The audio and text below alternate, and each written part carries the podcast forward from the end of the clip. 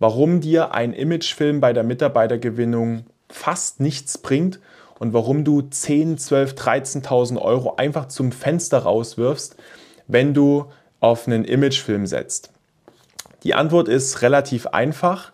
Ein Imagefilm ist zwar eine qualitativ sehr hochwertige Produktion, also es ist meistens wirklich ein Video, was High-End ist, qualitativ massiv hochwertig, aber ein Imagefilm verfolgt ein komplett anderes Ziel als zum Beispiel eine klassische Videostellenanzeige. Ein Imagefilm ist darauf ausgelegt, wirklich maximale Aufmerksamkeit zu erzeugen und dass diesen Imagefilm so viele Leute wie nur möglich sehen. Das ist ein Imagefilm. Aber bei einem Imagefilm fehlen meistens viele, viele, viele relevante Informationen, die dafür sorgen, dass jetzt jemand wirklich nach dem Anschauen des Videos sagt, da bewerbe ich mich jetzt. Und da wollen wir uns mal anschauen bei so einer klassischen Videostellenanzeige, was sind das für Informationen, die da rein müssen, damit jemand sagt, da bewerbe ich mich, bei dem Betrieb möchte ich arbeiten. Und da fangen wir mal an mit dem ersten Punkt, das ist, und ich sage das immer wieder, weil es so extrem wichtig ist, dass du den Leuten zeigst, wo ist ihr Arbeitseinsatzort. Wenn du einen Industriebetrieb hast, dann musst du deine Fertigungshalle zeigen. Da musst du zeigen, hey, das ist der Pausenraum, das ist die Halle, hier ist dein Arbeitsort. Ne? Wenn du zum Beispiel bei uns die Schaltschränke montierst, aufbaust, dann arbeitest du grundsätzlich sehr, sehr häufig hier an dem Standort und so weiter. Dann ist es natürlich auch wichtig, das äh, Equipment zu zeigen. Mit welchem Werkzeug arbeitet ihr?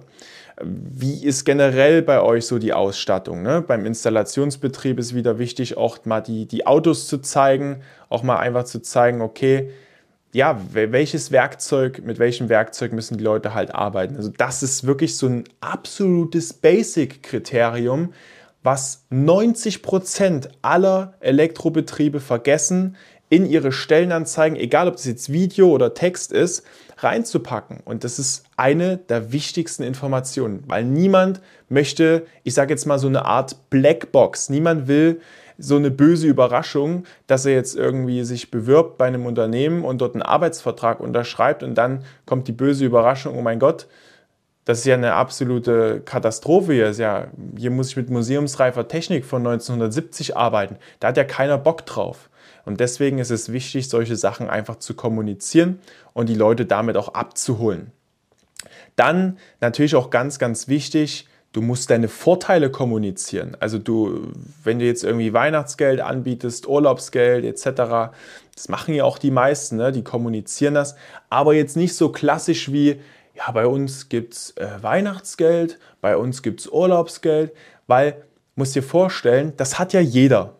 Und es ist grundsätzlich auch erstmal nicht so schlimm, dass jeder Weihnachts- und Urlaubsgeld hat oder vielleicht noch irgendwie eine Gewinnbeteiligung. Aber was schlimm ist, dass du es genauso kommunizierst wie alle anderen. Ja? Also wie du die Botschaft nach außen trägst, wie du das nach außen kommunizierst, das ist das, was den Unterschied ausmacht.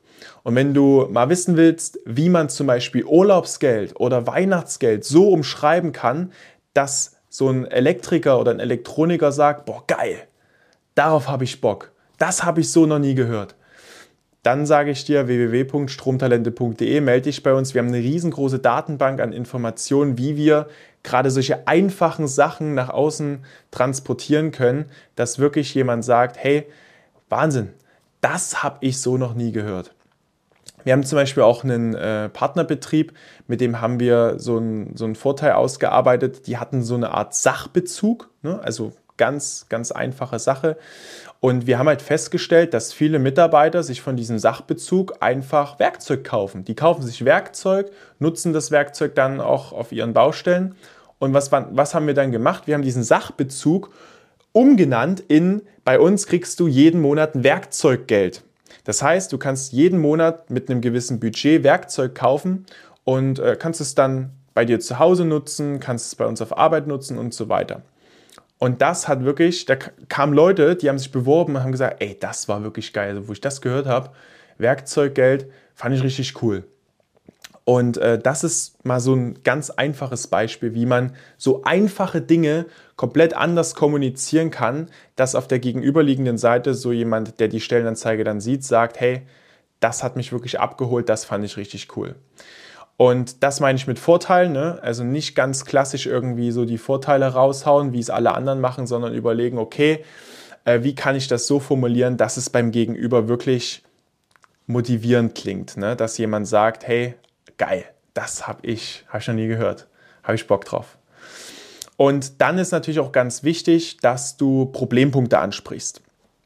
Ich meine jetzt nicht, dass du jetzt anfangen sollst, irgendwie eine riesen Abwerbeschlacht zu machen, indem du sagst, ey, ganz sicher verdienst du richtig schlecht bei deinem aktuellen Arbeitgeber. Bei uns kriegst du 5 Euro mehr die Stunde oder, oder kriegst insgesamt irgendwie 200 Euro im Monat mehr.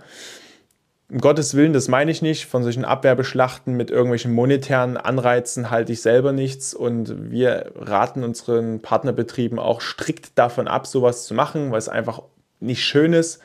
Sondern ich rede wirklich davon, und da sage ich auch immer wieder, da sind auch Geschäftsführer von Elektrobetrieben einfach in der Verantwortung, dass geschaut wird, hey, wenn jetzt irgendwelche Leute bei anderen Betrieben jede Woche fünf, sechs, sieben Überstunden machen müssen und das schon der Standard geworden ist, dass die Woche nicht 40, sondern 50 Stunden hat, dann finde ich schon, sollte man das als Problempunkt auch ansprechen und auch als Missstand ansprechen und sagen, hey, wenn du bei deinem aktuellen Arbeitgeber jede Woche zehn Überstunden machen musst, da läuft irgendwas falsch.